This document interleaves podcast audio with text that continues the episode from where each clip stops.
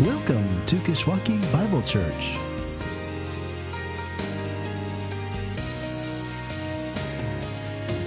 Again, welcome to Kishwaukee Bible Church. My name is Jesse. I'm the pastor here. And uh, now is the time in our gathering we, we turn from praising God to hearing from God's Word. We're a Bible church. We're not ashamed of that. We're actually, if I could say it, quite proud of that, thankful for it, to be focused on this Word because we believe God has spoken and continues to speak through this book. And that through it, through God's Word, we're introduced to God's Son. Which is why we spend an inordinate amount of time as a body poring over its pages. And that's what we're going to do today as we pick up in our series on the book of Psalms called The Songs of Jesus. For those who haven't been here, a series in which we've been plugging in the playlist of Jesus, of the songs that both shaped Jesus' life and that Jesus came to satisfy.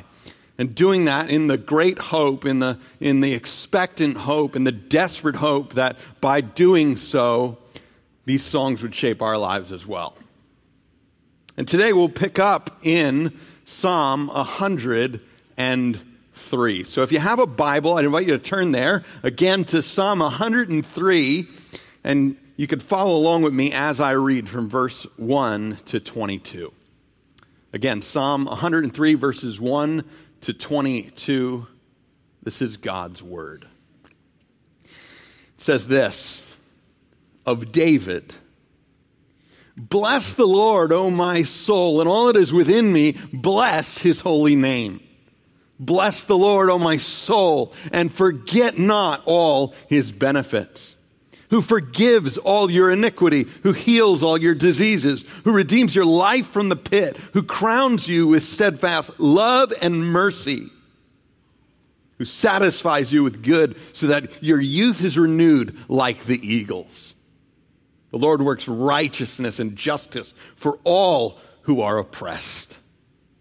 He made known his ways to Moses, his acts to the people of Israel. The Lord is merciful and gracious, slow to anger, and abounding in steadfast love. He will not always chide, nor will he keep his anger forever. He does not deal with us according to our sins, nor repay us according to our iniquities. For as high as the heavens are above the earth, so great is his steadfast love toward us, towards those who fear him. As far as the east is from the west, so far does he remove our transgressions from us. As a, a father shows compassion to his children, so the Lord shows compassion to those who fear him for he knows our frame. He remembers that we are dust. As for man, his days are like grass. He flourishes like a flower of the field, for the wind passes over it and it is gone, and its place knows it no more.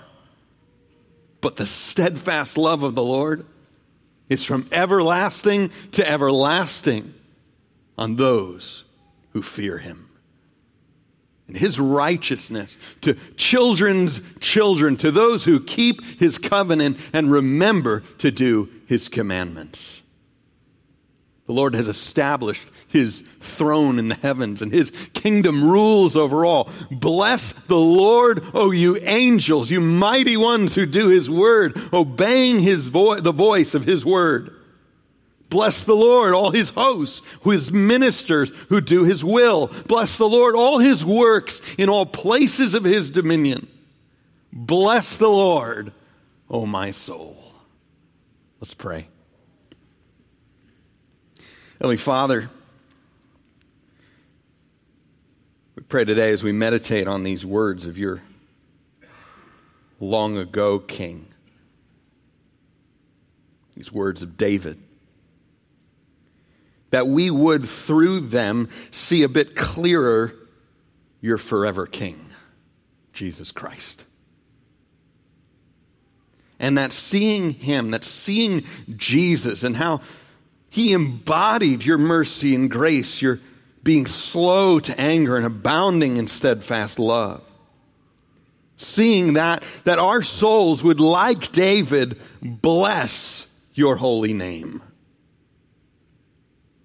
I pray that we would, with David, forget not all your benefits. In the name of Jesus, I pray. Amen. Well, funny, by the time spring rolls around, we're already preparing for the summer, aren't we? I mean, maybe it's sad, but that's the way it is. The days are getting warmer, the sun is staying up longer, the kids are almost done with school, and there are plans to be made. Is anybody else a planner? And you know what I'm talking about, Julie. You know what I'm talking about because because there's dates to be set and routes to be chosen, how fast you're going to get to wherever you're going and how many sites you're going to see along the way. At least that's how I plan our trips, right? How many things can you pack into as little time as possible? Even when it's a trip that Kath and I have taken, I don't even know how many times before. Here to New York every year, back to New York.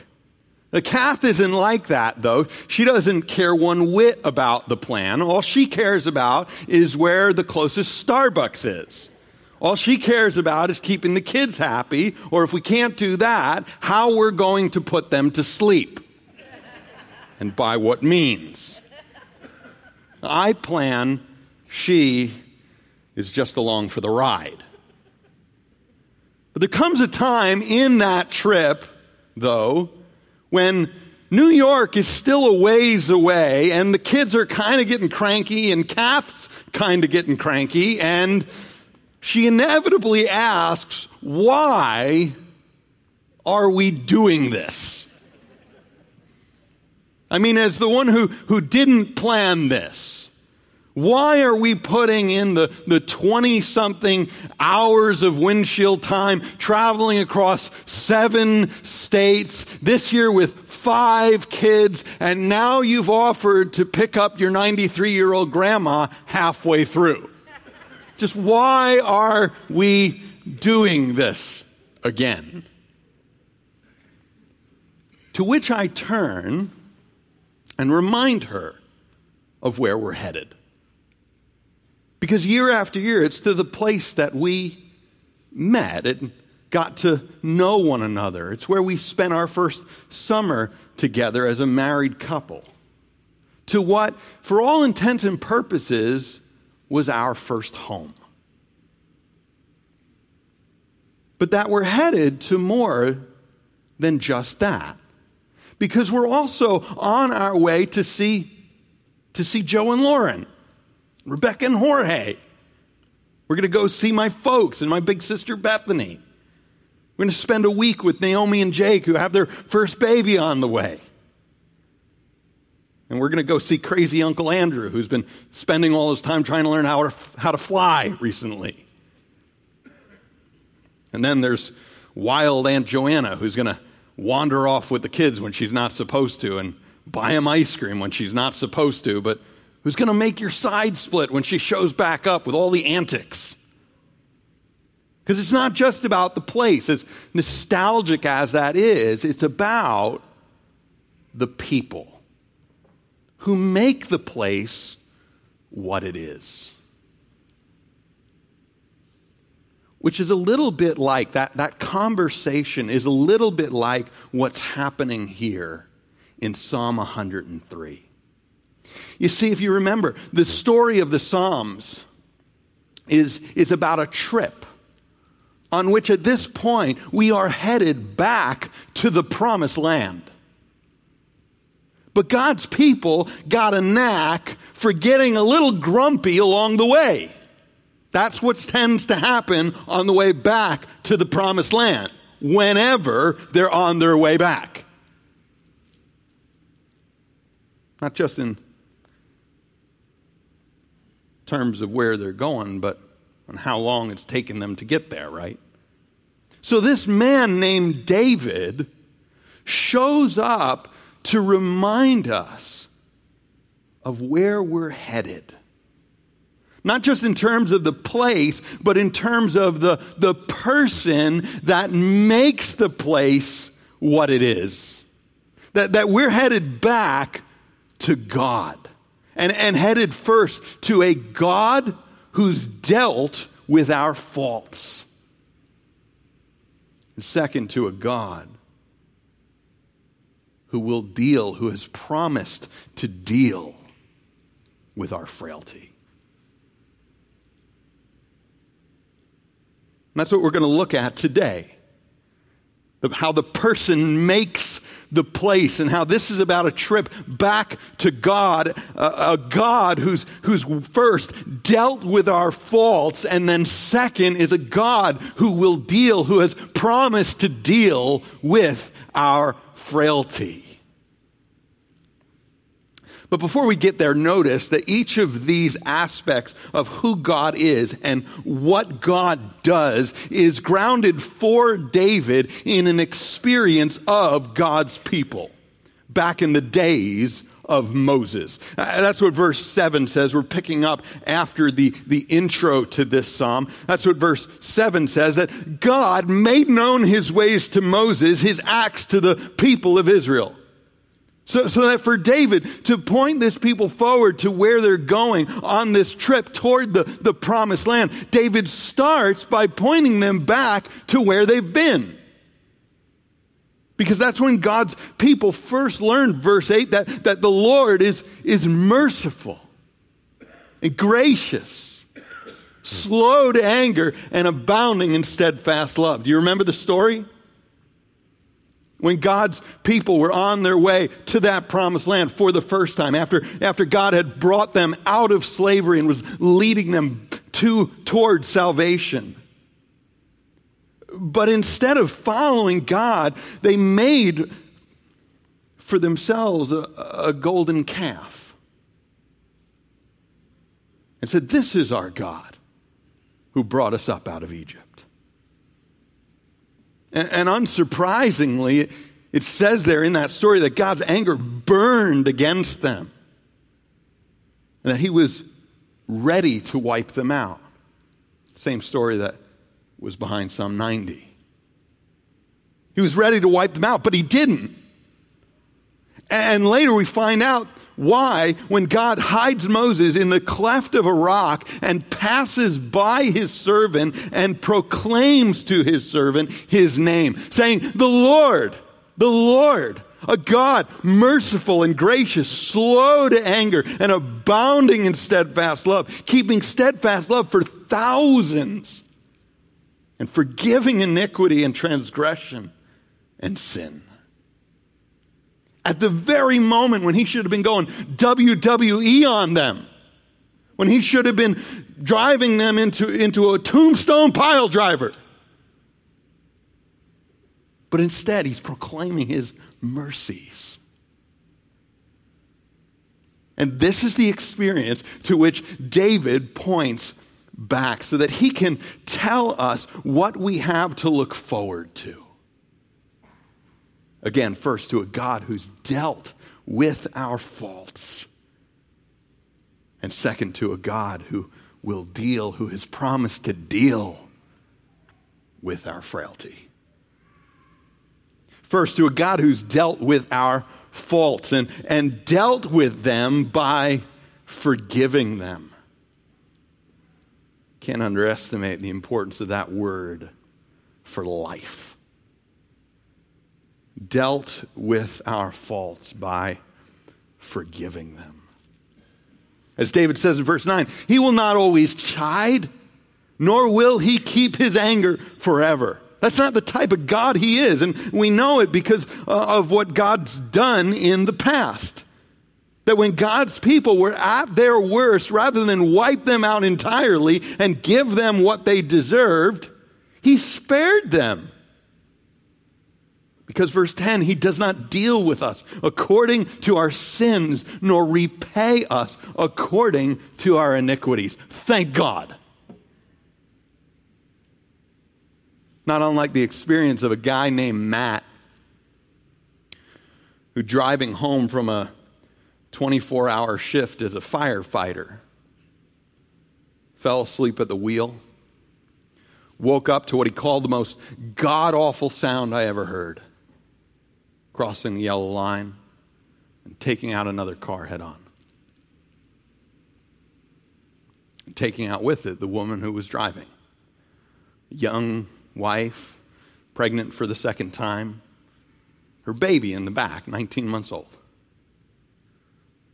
Mom was dead on arrival at the hospital. And yet, this guy, Matt, out of the most horrific moment of his life, Matt was met with a profound experience of mercy from none other than that woman's husband, who not only pled down Matt's sentencing over the next two years of the investigation that went into it but who over the years after that began to meet with Matt regularly and walk with him through life and walk with him into his own marriages and as he had kids and ultimately help him cope with the weight of guilt he says he could not otherwise have dealt with. Because this woman's husband explained, You forgive as you've been forgiven. And if you've been forgiven, then you need to extend the forgiveness. What a profound experience of mercy, but, but how much more experiencing the mercy of God?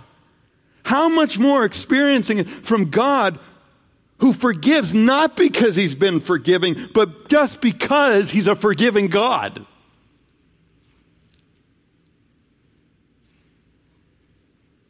Doesn't deal with us according to our sins, nor repay us according to our iniquities, but rather is merciful and gracious, slow to anger, and abounding in steadfast love. Verse 11 For as high as the heavens are above the earth, David says, so great is his steadfast love toward those who fear him. Above every cloud, above every inch of the atmosphere, how great is the steadfast love of the Lord toward those who fear him. And David knows this as much as anyone, right? Because when David was confronted with his sin, and when David admitted to his sin. And when David repented of his sin, it was through a prophet named Nathan that, that he was told, The Lord has put away your sin. And you shall not die. Sure, there would be consequences, as there usually are. David's whole house would be undone for what he did but he would not be repaid according to his iniquities. Cut short and cut off from the one he needed most. Because verse 12, as far as the east is from the west, David says, so far he removes our transgressions from us. I was trying to picture that. I don't even know how to picture that on this globe we live on. How far is the east from the west? I don't even know what that means. Yet that's as far as He removes our transgressions from us. He, he puts them away in mercy, not giving us what we deserve, and then in grace, giving us what we don't. For what love could remember. no wrongs we have done, omniscient, all knowing. He counts not their sum, thrown into a sea without bottom or shore. Our sins, they are many, His mercy is more.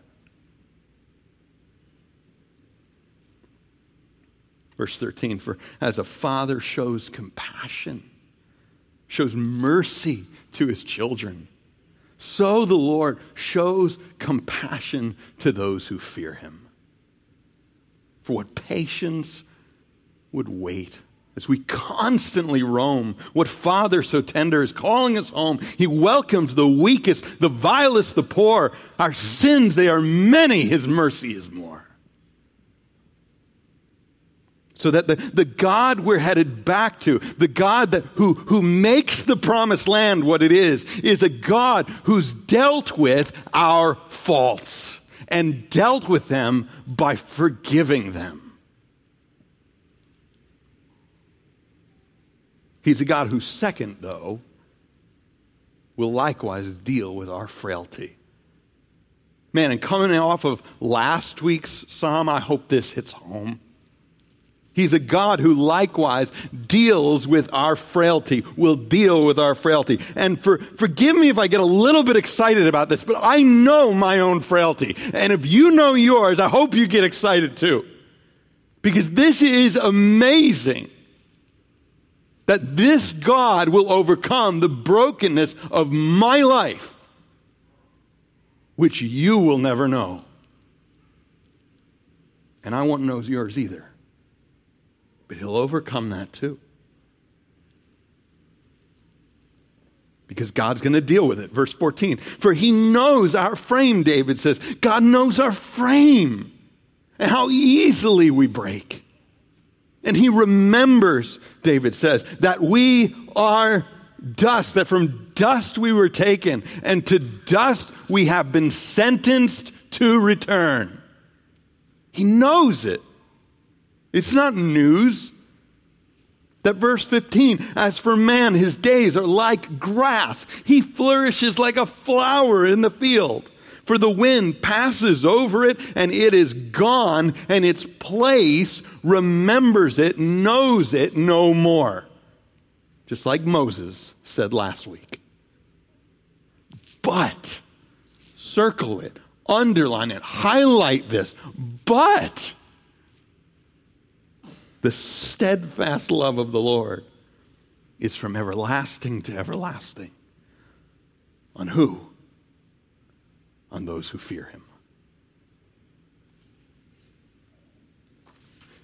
Which means that although we've been damned to dust, condemned to dust, sentenced to dust, and, and to pass away for our fault, doomed to the frailty some of us know too well.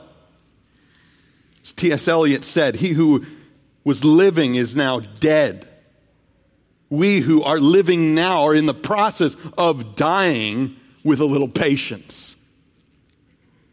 And yet, even though we've been so sentenced to dust, there is hope that we will yet live. I go trolling for illustrations sometimes, which is not the greatest habit. And yesterday night, I went trolling in the top 40s of the pop charts. It's not a great place to go trolling. I tell you what, last time I did that, I don't know when it was, but there was at least some stuff you could pull from. I told Catherine this morning, I was appalled by what our kids are listening to these days. The messages that they're being sent by, by the rich and the famous. To just go get it your way. No commitment necessary. Have fun where you want it. Take what you want. Leave what you don't. And saying, what teenage girl, what teenage boy is actually going to flourish from this? Yeah, it's one thing for the rich and the famous. It's one thing for them to, to buy them out, themselves out of any settlement they need to, to, to buy themselves out of any predicament they get into. What teenage girl living in real life America, what teenage boy living in real life America is going to prosper under this?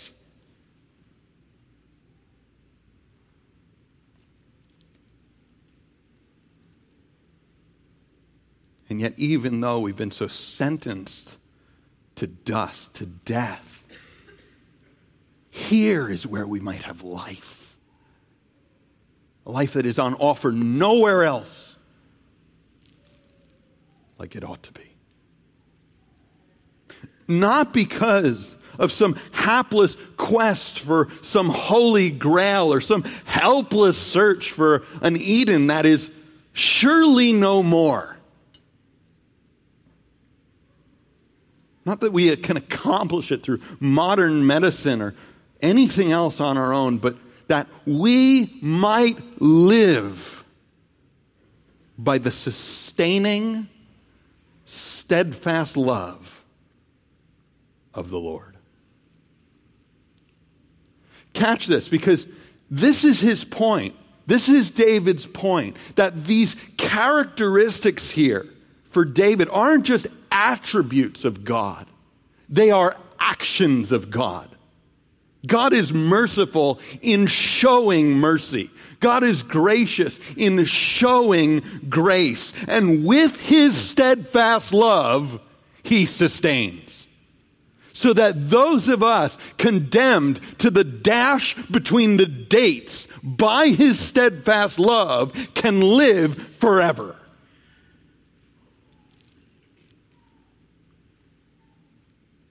Because if God, in His mercy,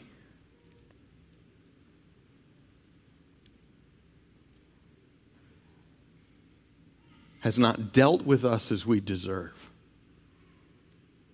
but rather in His grace has dealt with us as we don't, removing our transgressions from us then it stands to reason that God can just as much deal with our frailty, which is a result of the faults, like He's dealt with the faults themselves. And that having dealt with our fault, dealing with our frailty is exactly what He intends to do. And that the never stopping never giving up, always and forever love of God from everlasting to everlasting will be what and will be able to sustain us with an immortality which is as foreign to us, which we have no more right to than the forgiveness that makes it possible. that by God and God's power, by God's mercy and grace, by God's steadfast love and faithfulness, we will find the life that we were meant for from the very beginning. That is our hope. David says that, that verse 17, the steadfast love of the Lord is from everlasting to everlasting on those who fear him and his righteousness, his work of setting things right. That's what this means here. His work of setting things right are to the children's children, to those who keep his covenant and remember to do his commandments. His commandments, his covenant. And this is the heart of this psalm that on our way back to the promised land, we would remember and be driven by our return to a God who's dealt with our faults and will deal with, was promised to deal with our frailty. Drawn back, like we looked at in Psalm 90, as Moses said last week, by the pain, but no less driven by the pleasure, as David says here.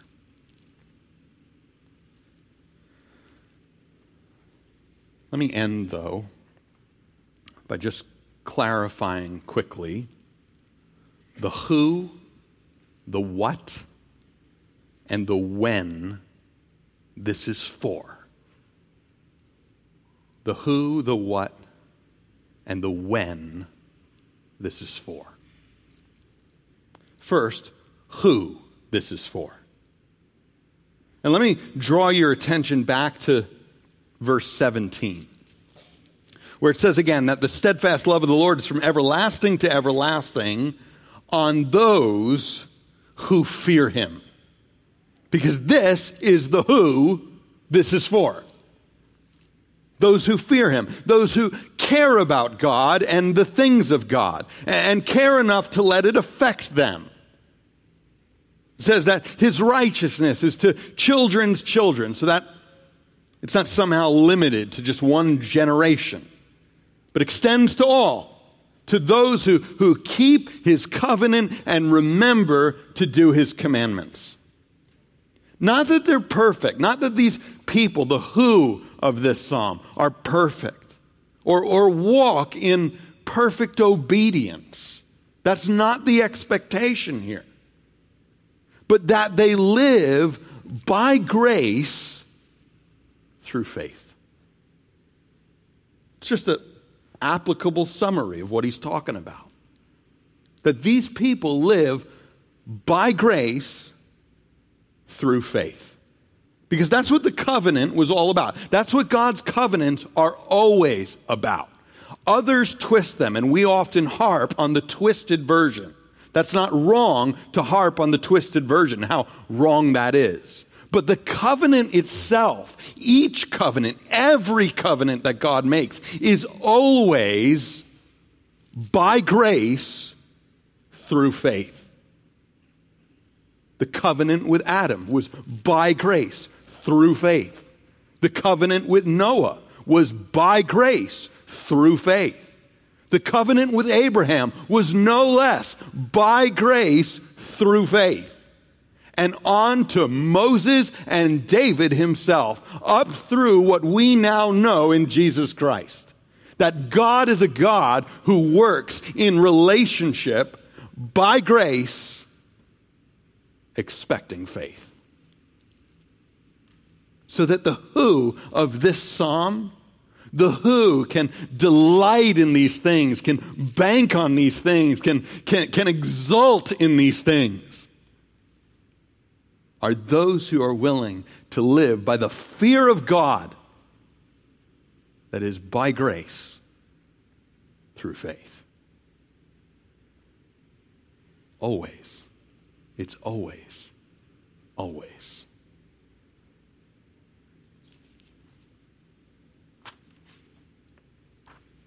So the question of whether you can trust in what God's dealt with in the past, what God's promised to deal with in the future, isn't based on whether your life is all buttoned up, but whether you're living by grace through faith.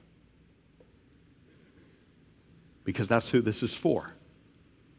Catherine and I even had a conversation yesterday, if you don't mind sharing. Kath, thanks. Appreciate that.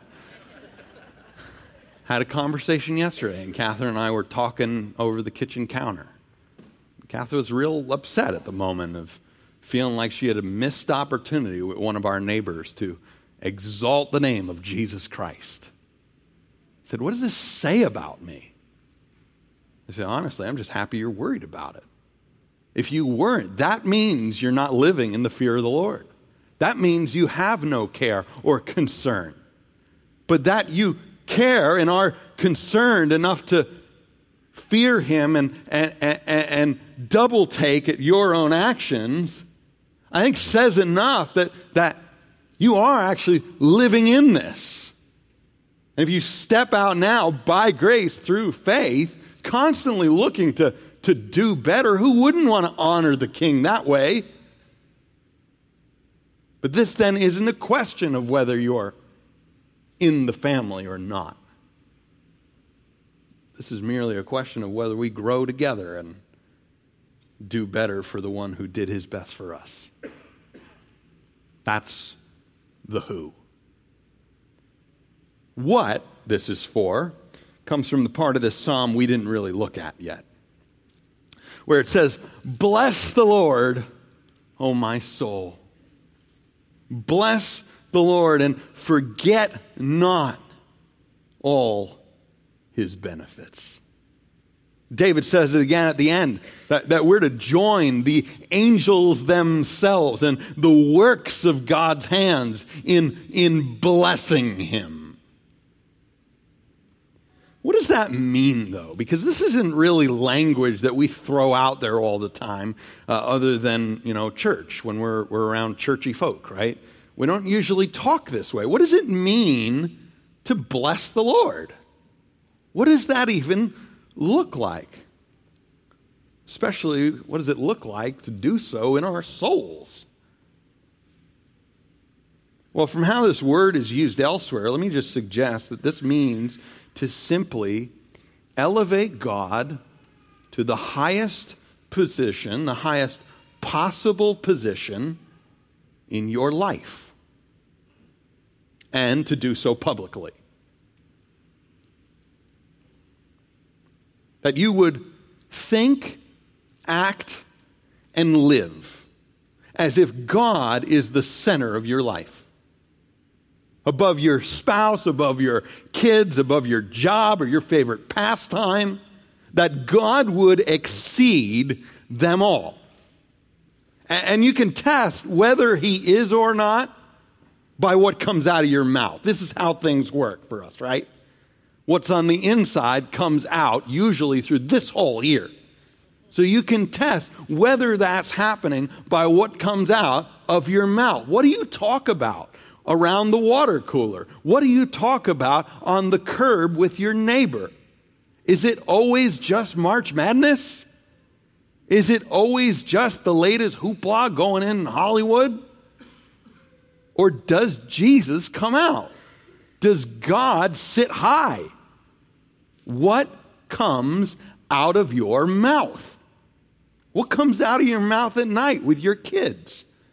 Is it just constantly trying to get them in line to do what you wish they would do? Or is it discipling their hearts, shepherding their hearts in the Lord? What comes out with your spouse? Just the latest gossip from around the corner? Just the latest headache you're dealing with at work? Just the next bend around the next corner you're looking to take? Or are you exalting Christ, exalting God in what you think, in what you do, and what you say ultimately in your life? And don't tell me you don't have the personality for this, because this is how we are all wired. You do it with something. The question is do you do it with the one who's most important? So, who it's for, what it's for, lastly, when it's for. That it's for now. Between God saving us out of slavery and bringing us into salvation someday to come. It's for now. And for us, all the more than even David when he first penned these words. Because David was looking forward to both his faults being dealt with and to his frailty.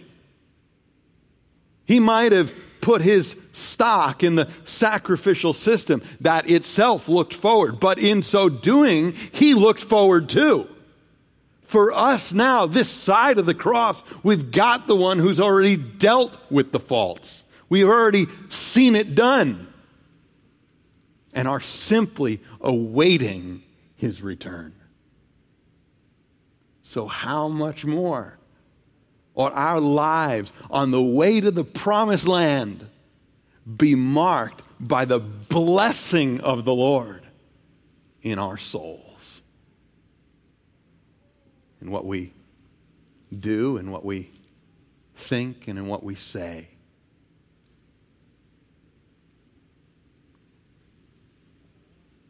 Like that song that I already quoted, the first two stanzas of says, What riches of kindness he lavished on us. His blood was the payment. His life was the cost. What we stood neath a debt we could never afford. Our sins, they were many, but his mercy was more. Praise the Lord. His mercy was more stronger than darkness, new every morn. Our sins, they are many. His mercy is more. What better way to spend our days trekking on towards the promised land? Not forgetting what God's done, but rather blessing Him for it. Let's pray. Heavenly Father, I ask that it would be so. We so often are caught timid and frightened by all else. And so quickly lose our fear of you, our, our healthy awe of who you are and what you do and what without you we stand in. A debt we can't afford. But I pray seeing Jesus, I pray seeing even David look forward to Jesus. I pray it would loosen our lips. Pray that you would become the center of our every conversation. I pray that we would live for nothing less than blessing you and our souls. I would pray we would do it until your son does return and bring that promised land to be. In Jesus' name, amen.